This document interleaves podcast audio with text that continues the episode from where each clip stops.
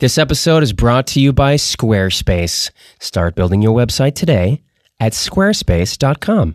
Enter offer code NATE at checkout, NATE, and get 10% off. Squarespace.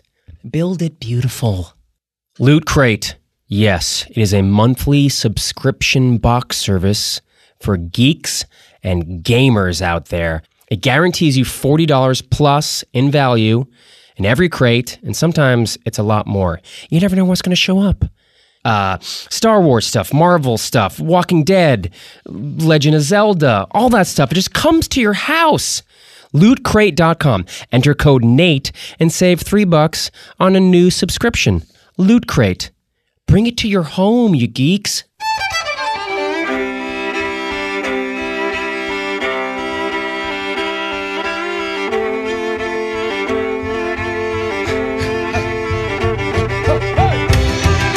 Hey, it's reading aloud. We've had a little break.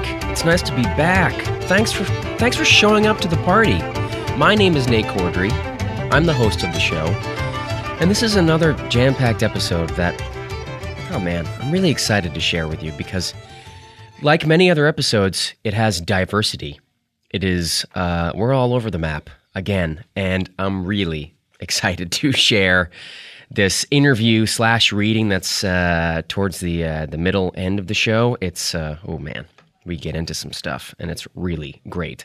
But before we get to that, I want to talk about uh, the book club because people have some fear, and I want to talk you down and say yes. The Stephen King book, 112263, is long. Yes, it's 800 pages. However, it's not long, long.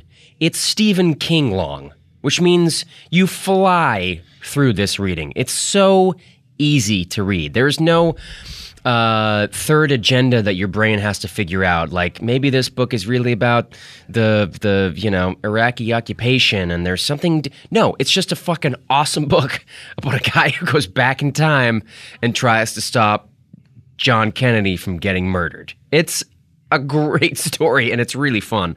Maybe, I don't know, maybe the last, I'm not finished through the book, so maybe towards the end it gets really heavy, but I doubt it. Stephen King is awesome. It's only fun to read him. So pick it up, use both hands, and read 11, 22, 63. It came out, I think, two, three years ago. Um, and won a bunch of awards, and now it's being made into a movie, et cetera, et cetera. Uh, it's it's a great, really fun read. So I think people are afraid because they walk past it at their local bookstore and go, "Whoa, that's four inches wide." Um, don't don't let the fear uh, keep you away from an awesome read. So pick it up. It's really great. Um, I'm really enjoying it. But it's also going to be a really fun book to talk about in the book club, which is coming up in three weeks with, uh, God, who's coming back? Oh, yes, John Forrest, Emily Maya Mills, Nelson Franklin. We have a great lineup of people for the book club. Um, also, the following month, I haven't uh, announced the book yet, but there's going to be a live book club. We're going to record the book club podcast live at Skylight Books. Uh, in Hollywood on Vermont. It's going to be so much fun, but I'm keeping the book from you. I'm going to announce it in two weeks. So um, stay tuned. Also, live show coming up. Another live show with an amazing lineup of readers. God, I keep getting really. One of the great things about doing this podcast is I'm reminded that I have really smart, talented friends, and they do favors for me.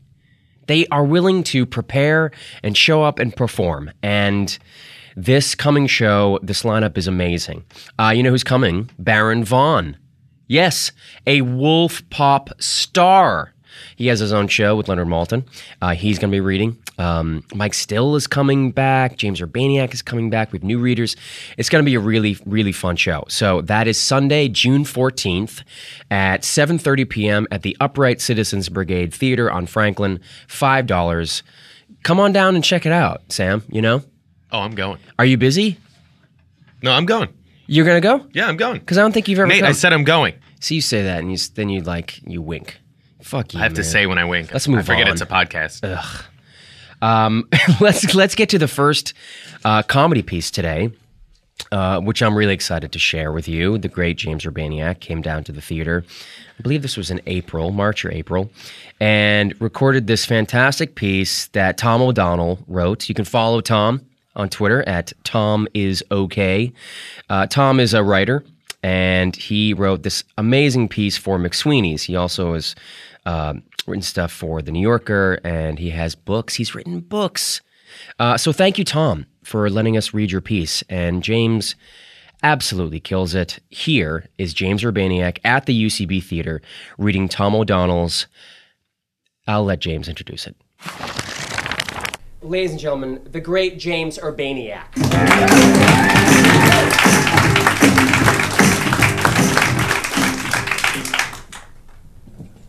This piece is by Tom O'Donnell.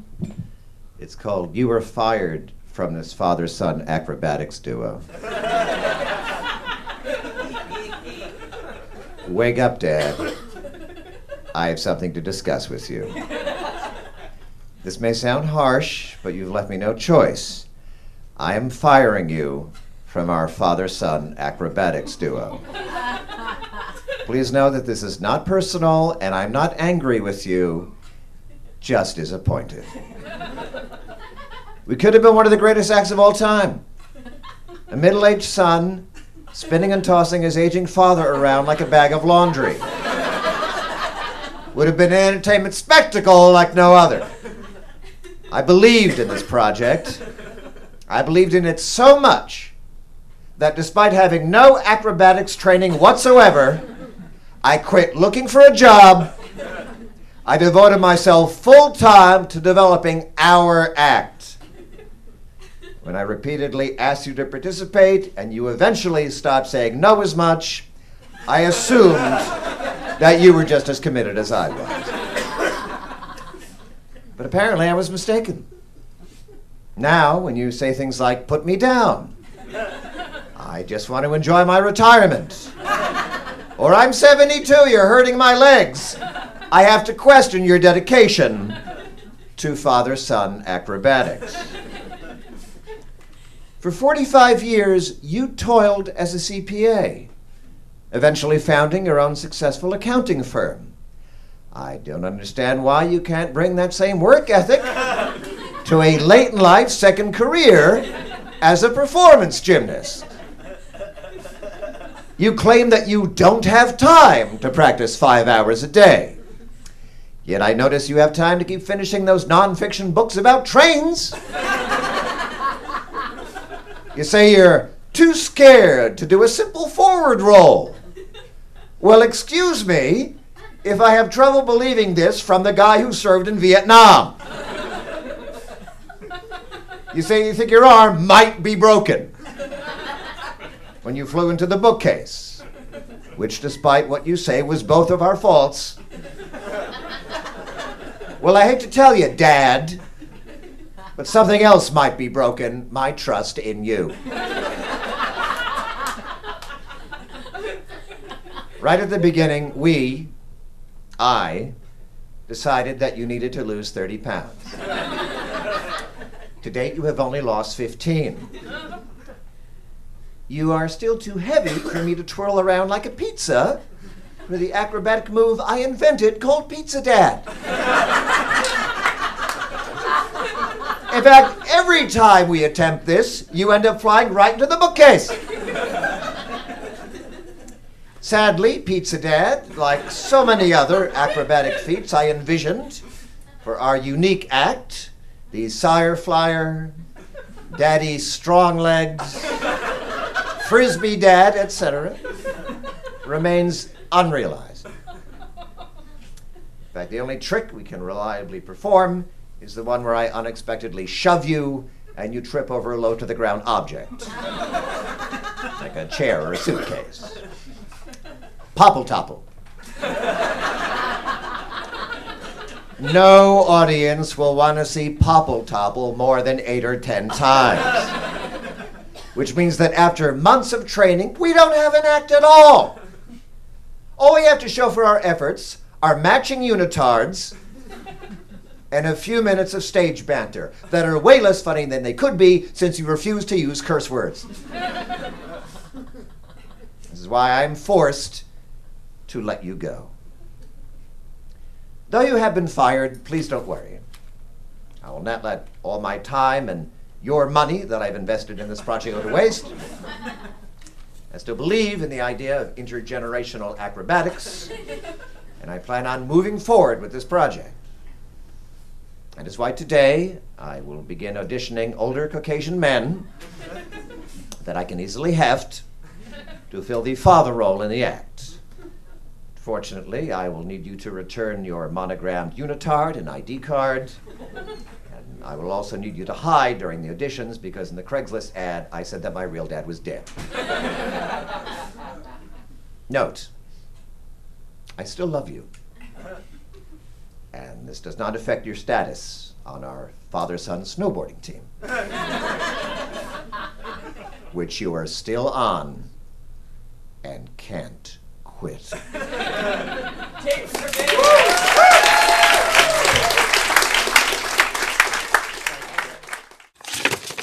Box services are all the rage these days. You know what else is all the rage? Delicious, tasty, nutritious snacks. Let's combine those two things and form it like Voltron into one amazing website.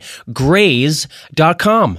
G R A Z E.com is a snack service that delivers snacks right to your home, and you get to choose what you want pure fruit and nut mixes and aromatic broths, cookie dippers. They, they, they got everything.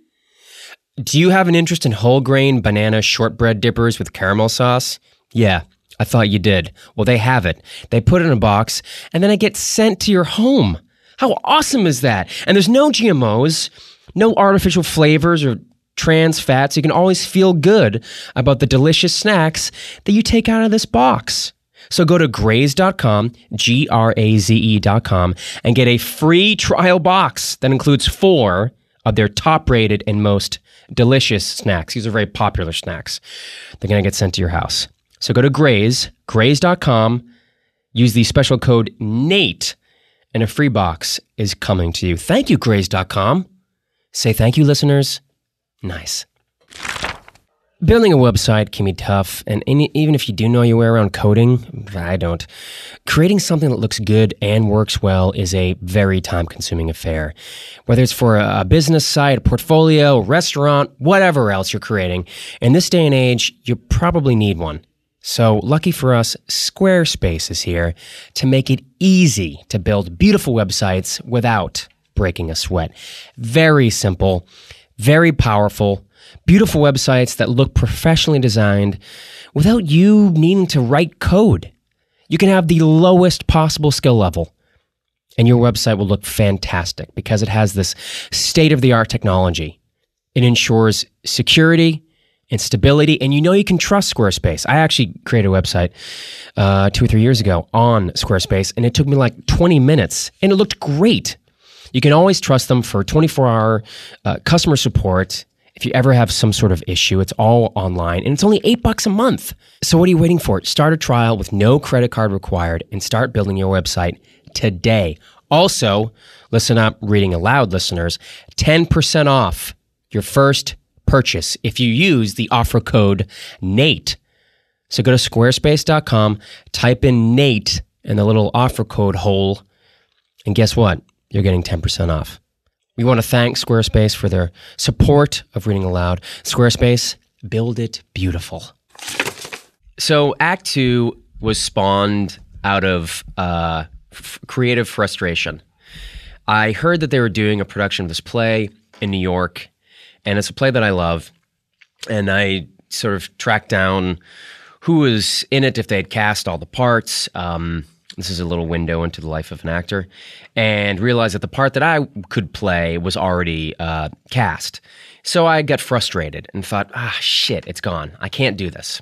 So there are two things to do you move on and try to find the next job, or you torture yourself by rereading the play and falling in love with it all over again and just getting more frustrated.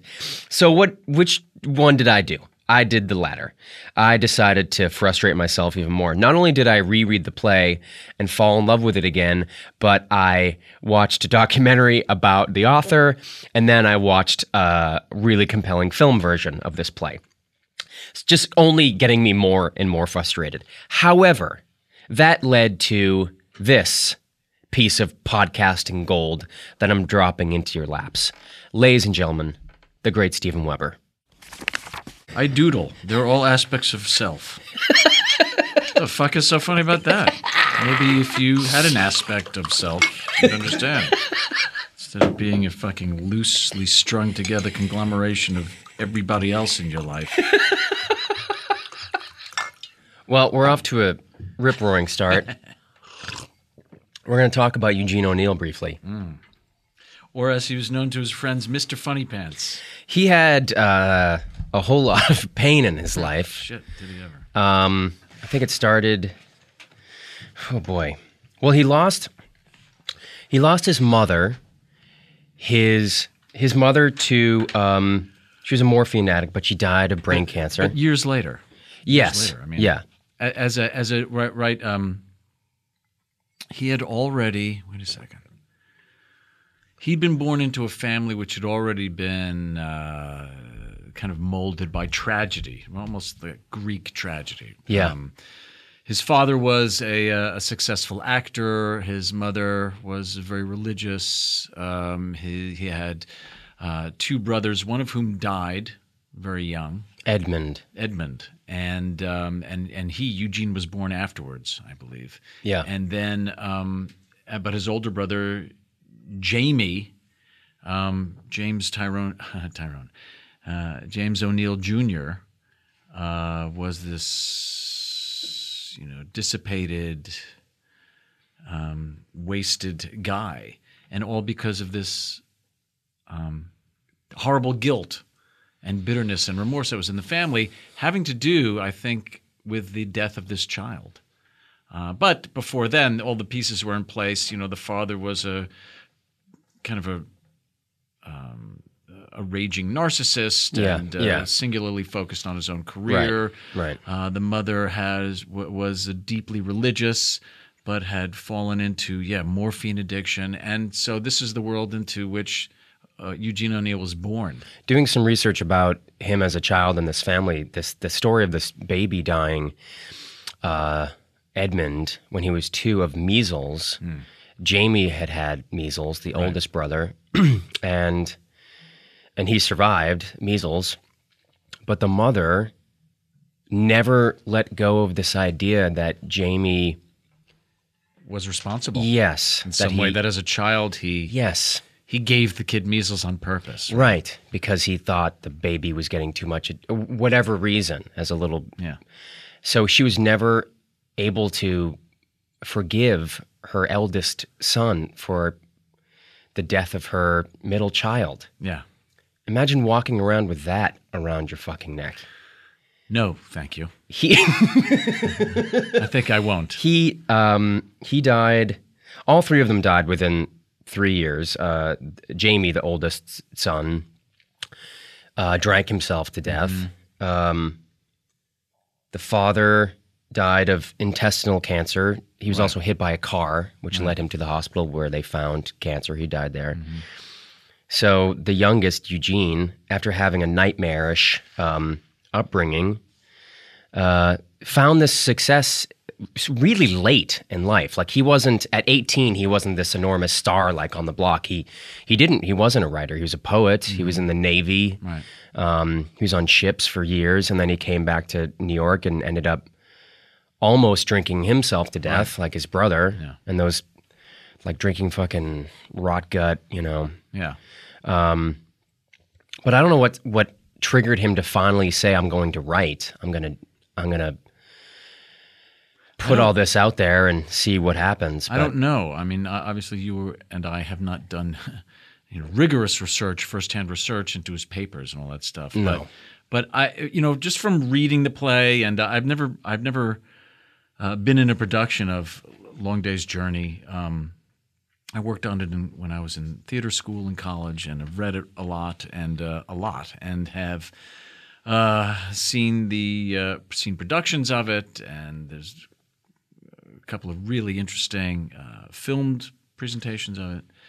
Um, it, it is it's such an epic play, and and um, and for the lay person, um, their first uh, response to this play would be like, "Who wants to sit through three plus hours Sure. of intense pain? No Yeah. thanks. Yeah. And this is all about pain and sadness and resentment and all that stuff. Guilt, tragedy. Guilt, tragedy, all that stuff. I you know, and and and oblivion. And and the thing is that this play to me is um, is like a volcano, in that it's ne- it's necessary for the rest of the planet to survive. You know, volcanoes Yeah. are kind Yeah. of pressure vents. Yeah. And what O'Neill found himself, I think quite by accident, but it's a maybe it's a, a uh, an identity that he embraced ultimately was he was the the volcano or the prism or whatever you want to call it uh, through which this kind of primal elemental pain of being alive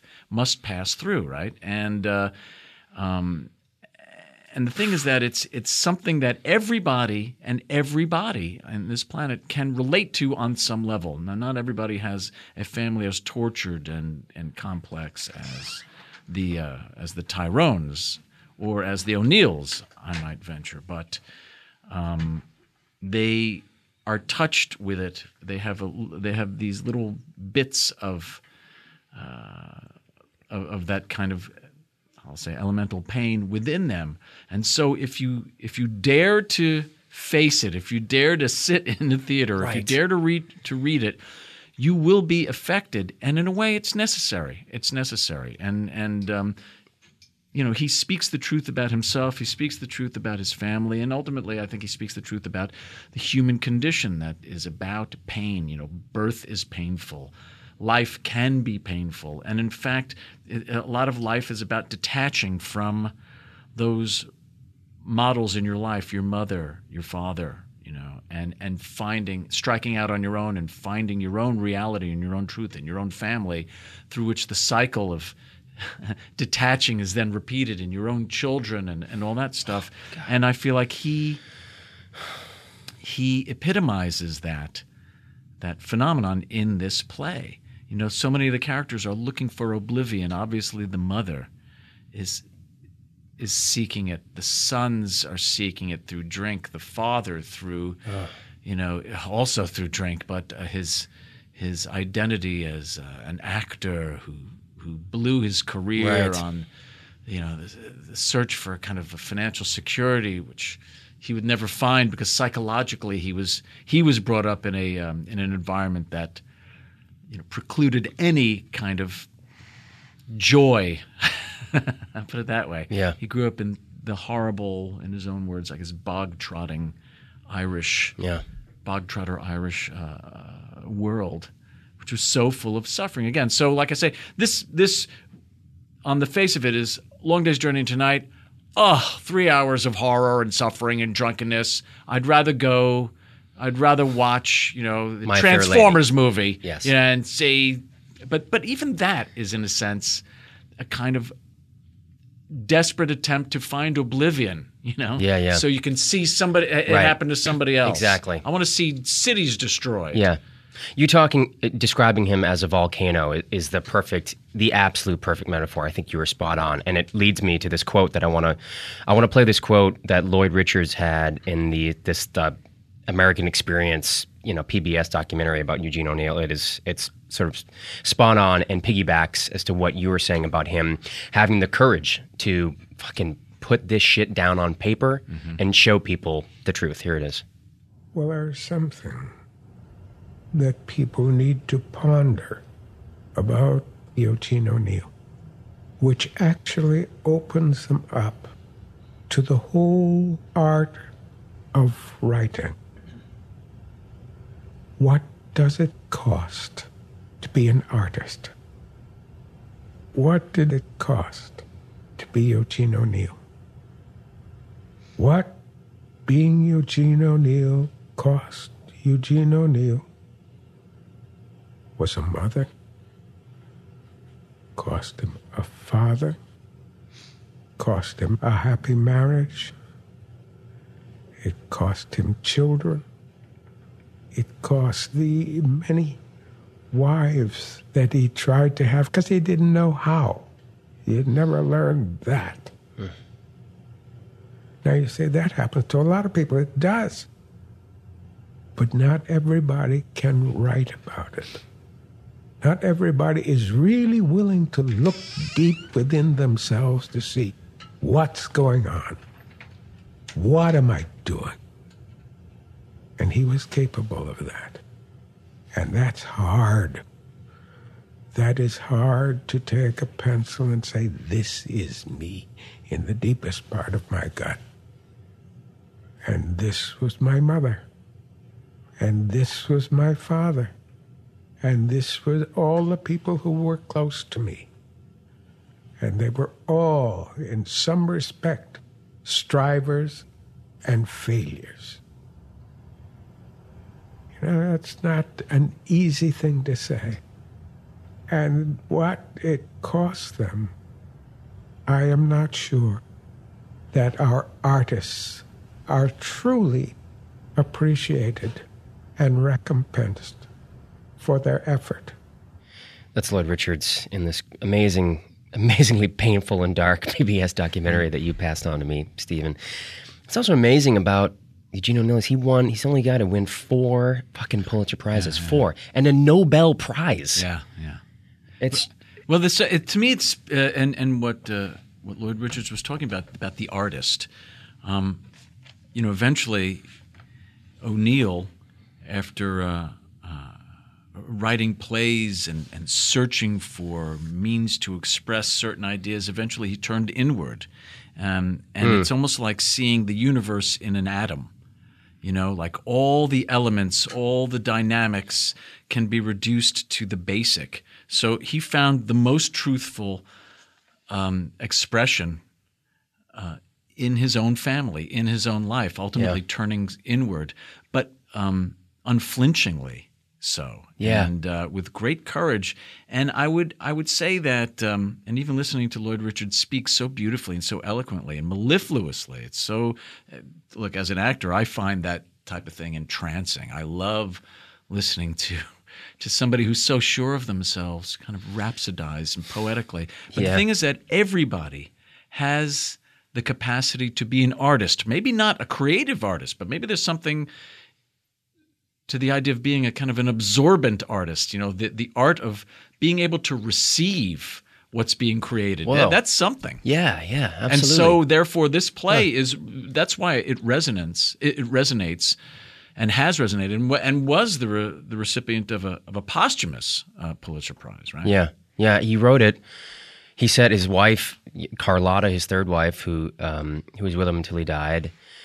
Uh, he wrote this um, in 1942, I believe, but it wasn't published until 56. When he when he wrote it, he said, "Lock this up. This is the most. This play almost killed me." He would emerge from his writing room at night, weeping, exhausted, his hands shaking because he had. It wasn't Parkinson's. It was but his- something like yeah, brain, some sort of neurological thing. he wasn't able to write for his last 10 years because he couldn't control his fucking hands. He was dictating it, but that didn't work. Um, but he would, this play like almost killed him. And he said, lock it up. Just lock it up, put it in a vault, and don't publish it for 25 years until after I'm dead. Because I don't want, I, I, this just has to fucking be in the darkness for a while. She, after he died, didn't do that. It was published two years after he died.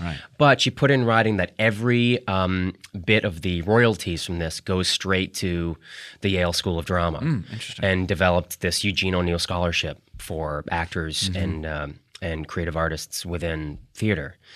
So I think that I think he'd be okay with that. Well, He what did they say? Oh, go ahead. but uh, this was it's amazing. This is uh, the inscription that he wrote that came with the play when she opened it up. This was for uh, for Carlotta on our twelfth wedding anniversary. Yeah. Dearest, I give you the original script of this play of old sorrow, written in tears and blood. A sadly inappropriate gift, it would seem, for a day celebrating happiness, but you will understand.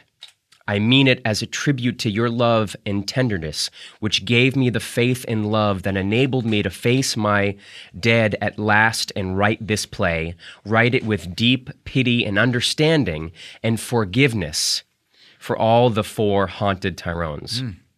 These 12 years, beloved one, have been a journey into light, into love. You know my gratitude and my love.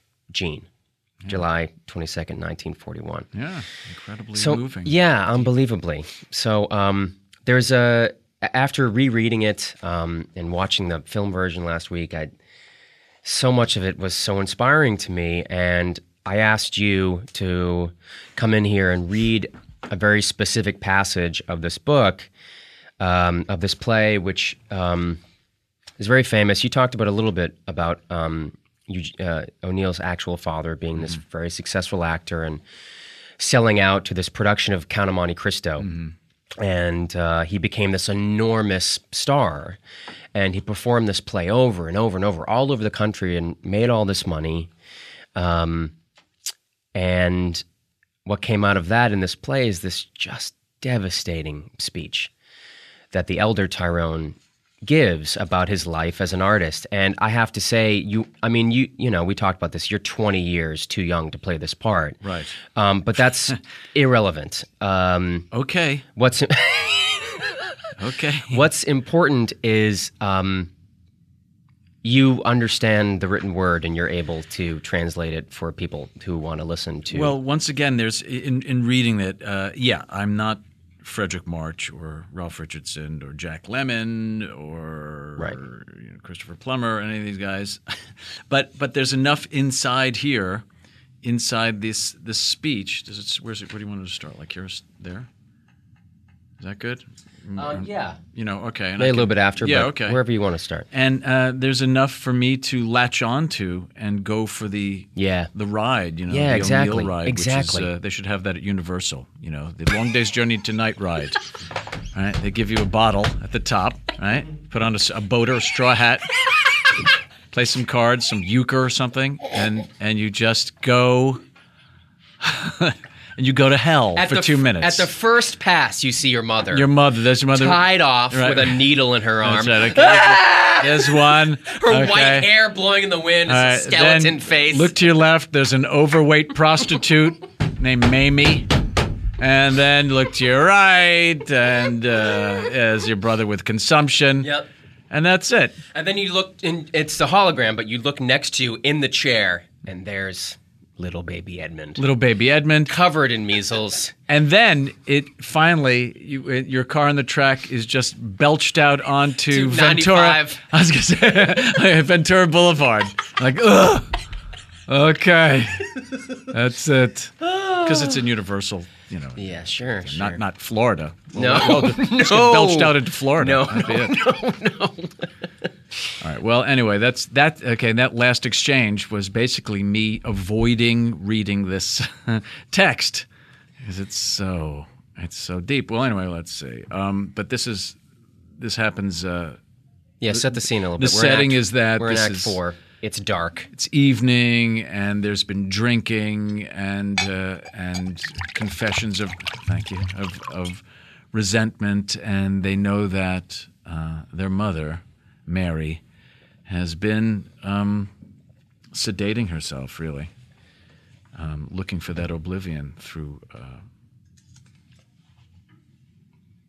morphine And Edmund is. It's we and know what's that happening is yeah, that Edmund has been sick. He, He has, has consumption, consumption. and but the father, who's always been accused of being or characterized as being a miser, Yeah. i- they need to hospitalize him. They need to hospitalize Edmund, Edmund, but the father is trying to find the best value.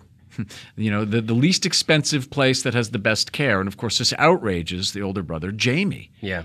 who is at once Edmund's tormentor and his protector, and that's his that's his tragedy. Yeah, it's It's an unbelievable scene those two have. all right. Well, so it's, they're they're of course gulping whiskey, and it takes so many whiskeys to kick in at this point with these people. Um, and he's talking to his son Edmund, because Jamie is out And as you're doing this, Steven, you can stop and start. We'll go back and just Okay, cut great. stuff out. So All take, right. so don't don't worry about All right. getting it perfect.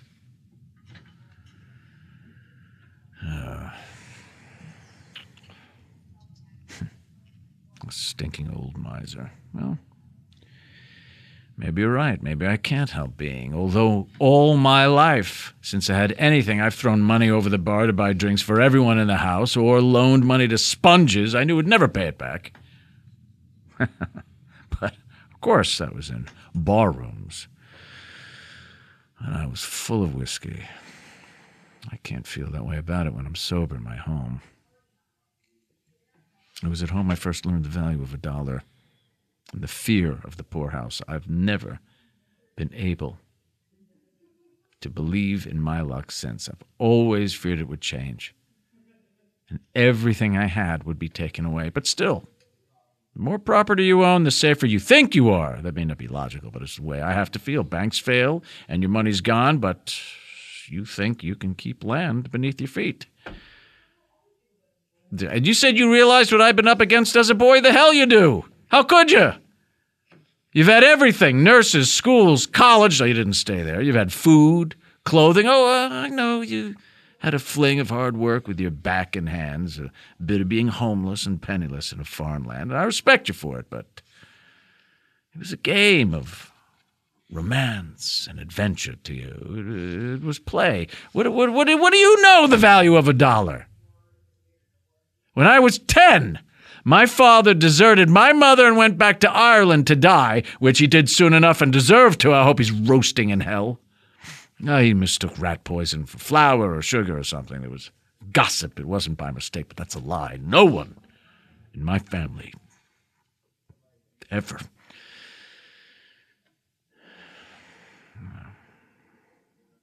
My mother was left a stranger in a strange land with four small children, me and a sister, a little older, and two younger than me. My two older brothers had moved to other parts. They couldn't help. They were hard put to they were hard put to it to keep themselves alive.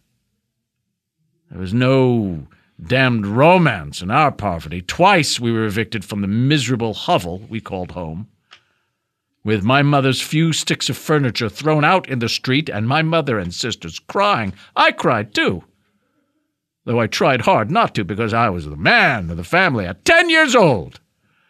Ah, there was no more school for me.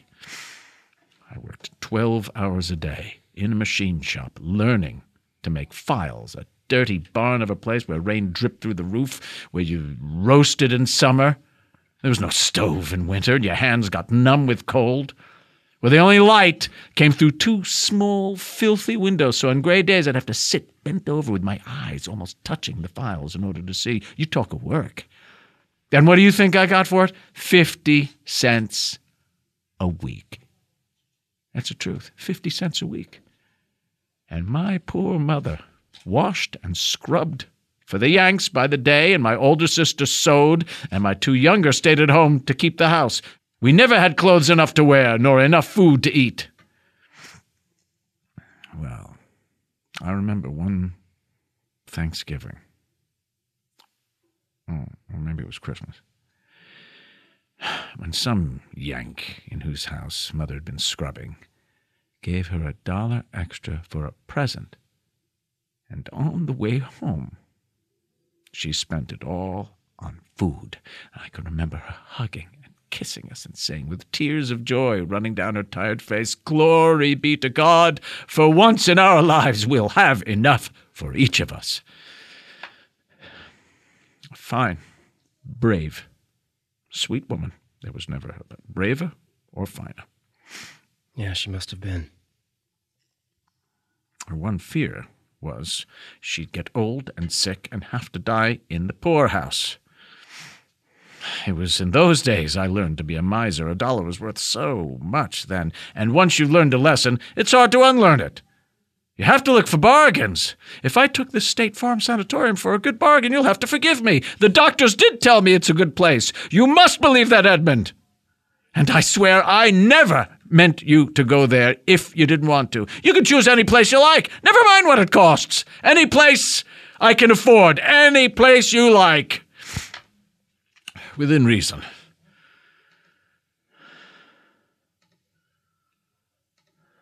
Yes. Maybe life overdid the lesson for me. Made a dollar worth too much. And the time came when the mistake ruined my career as a fine actor. I've never admitted this to anyone before, lad, but tonight I'm so heartsick I feel at the end of everything. And what's the use of fake pride and pretense? That goddamned play I bought for a song and made such a great success in, a great money success.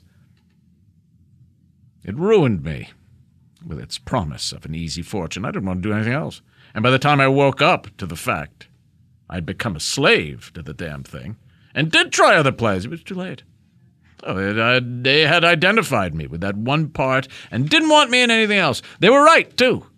I'd lost the great talent I once had through years of easy repetition, never learning a new part, never really working hard. Thirty-five to forty thousand dollars net profit a season, like snapping your fingers. It was too great a temptation. Yet before I bought the damn thing, I was considered one of the three or four young actors with the greatest artistic promise in America. I'd worked like hell. I'd left a good job as a machinist to take supers parts because I loved the theater. I was wild with ambition. I read all the plays ever written. I studied Shakespeare. As you'd study the Bible, I educated myself. I got rid of an Irish brogue you'd cut with a knife. I loved Shakespeare. Oh, I would have acted at any of his plays for nothing, for the joy of being alive in his great poetry. And I acted well in him. I felt inspired by him. I could have been a great Shakespearean actor if I'd kept on. I know that. In 1874, when Edwin Booth came to the theater in Chicago, where I was leading man, I played Cassius to his Brutus one night, Brutus to his Cassius the next, Othello to his Iago, and so on. The first night I played Othello, he said to our manager, That young man is playing Othello better than I ever did. that from Booth, the greatest actor of his day, or any other. And it was true. And I was only 27 years old. As I look back on it now, that night was the high spot in my career. I had life where I wanted it, and for a time after that I kept on upward with ambition. High married your mother? Ask her what I was like in those days. Her love was an added incentive to ambition. But a few years later, my good bad luck made me find the big money maker. It wasn't that in my eyes at first. It was a great romantic part I knew I could play better than anyone. And it was a great box office success from the start. And then uh, life had me where it wanted me. Had from thirty-five to forty thousand net profit a season, a fortune in those days, or even in these. What the hell was it I wanted to buy? I wonder. That was worth.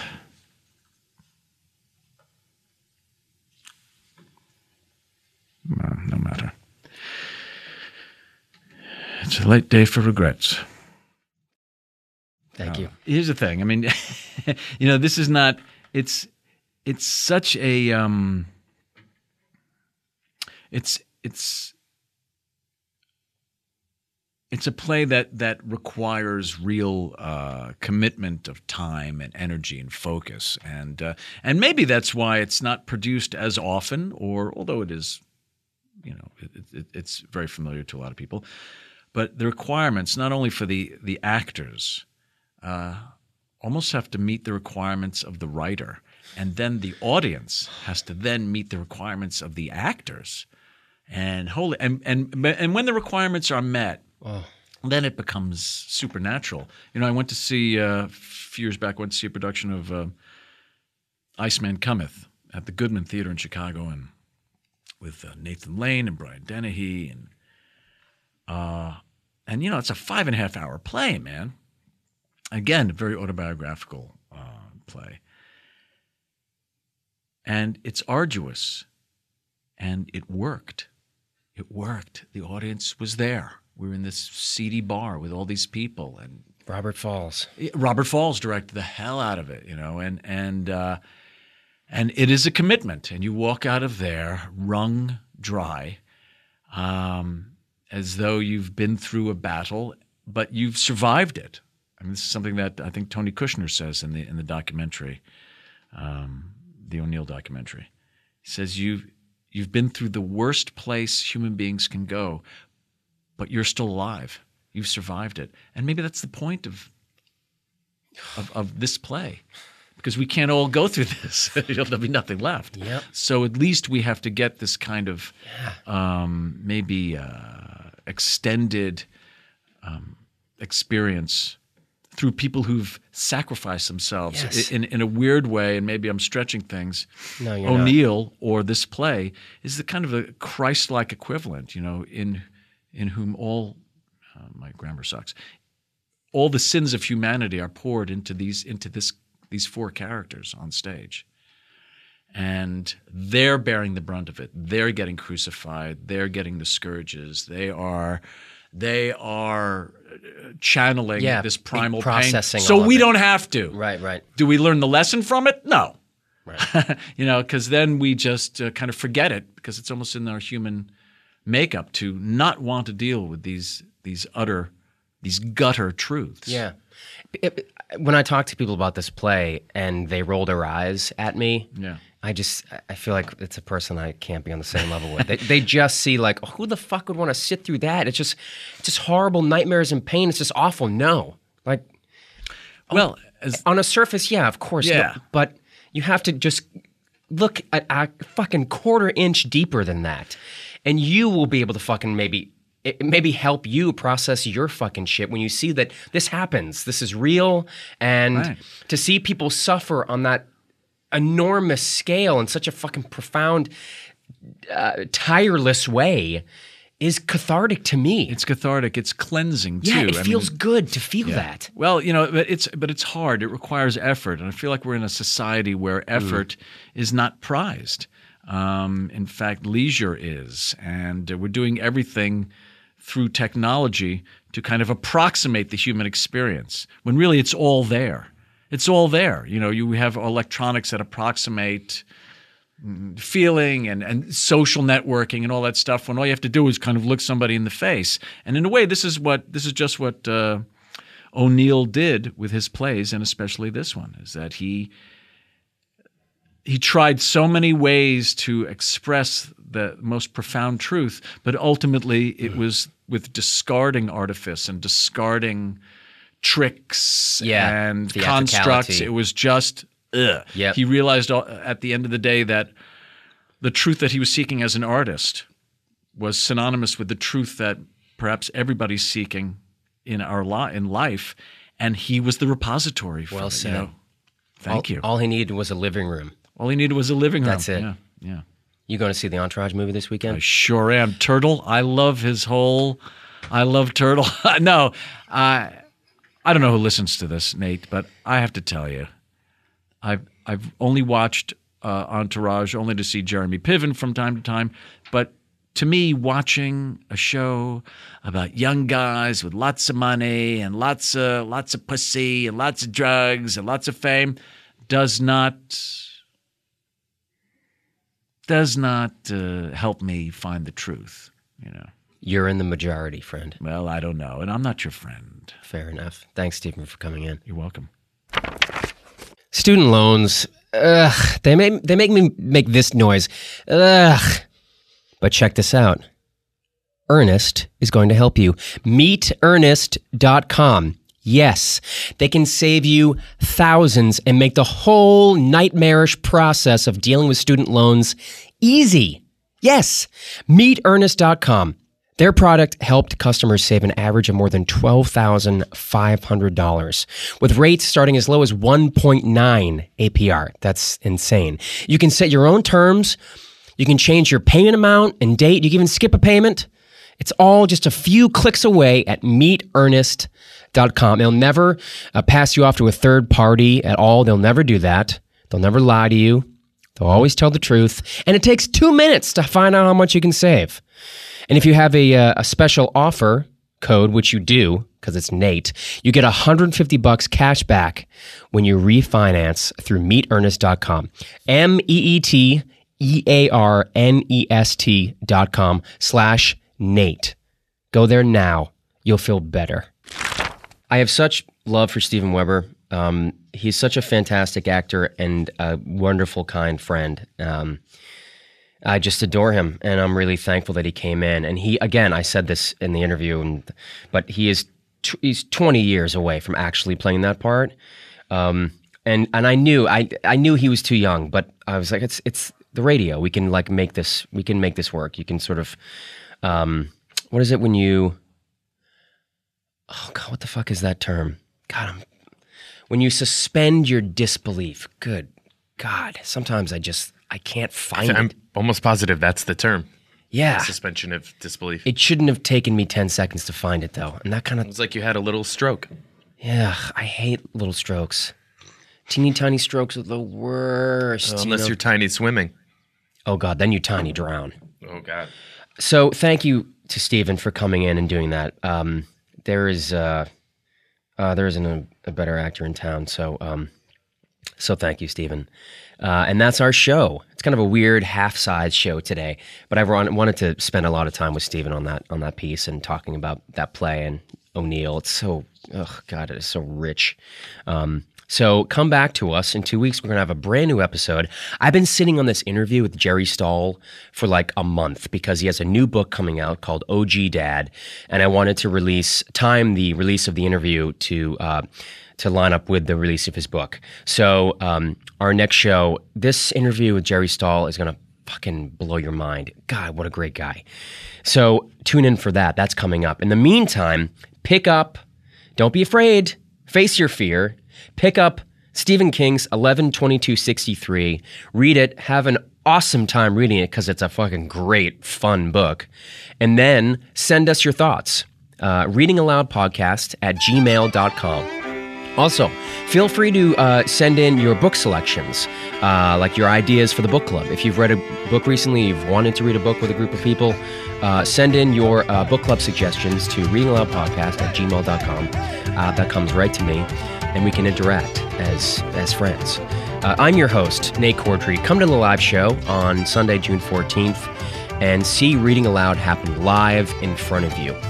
Thanks again for listening, and we'll see you again soon with more Reading Aloud.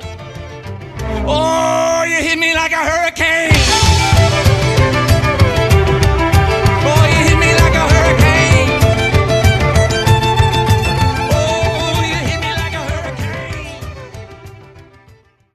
Again, I want to thank our sponsor, Graze.com, the snack service that wants to show you the tasty side of healthy snacking. It's it can happen, folks. Graze.com.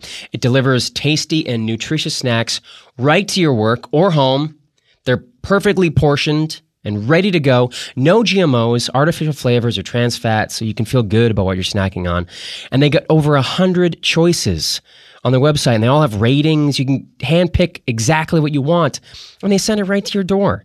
So go to Graze.com now to get a free trial box, free that includes already four of their top rated and most delicious snacks. And use my special code NATE. Graze.com slash Nate and a free box of healthy snacks are coming to you. Thank you,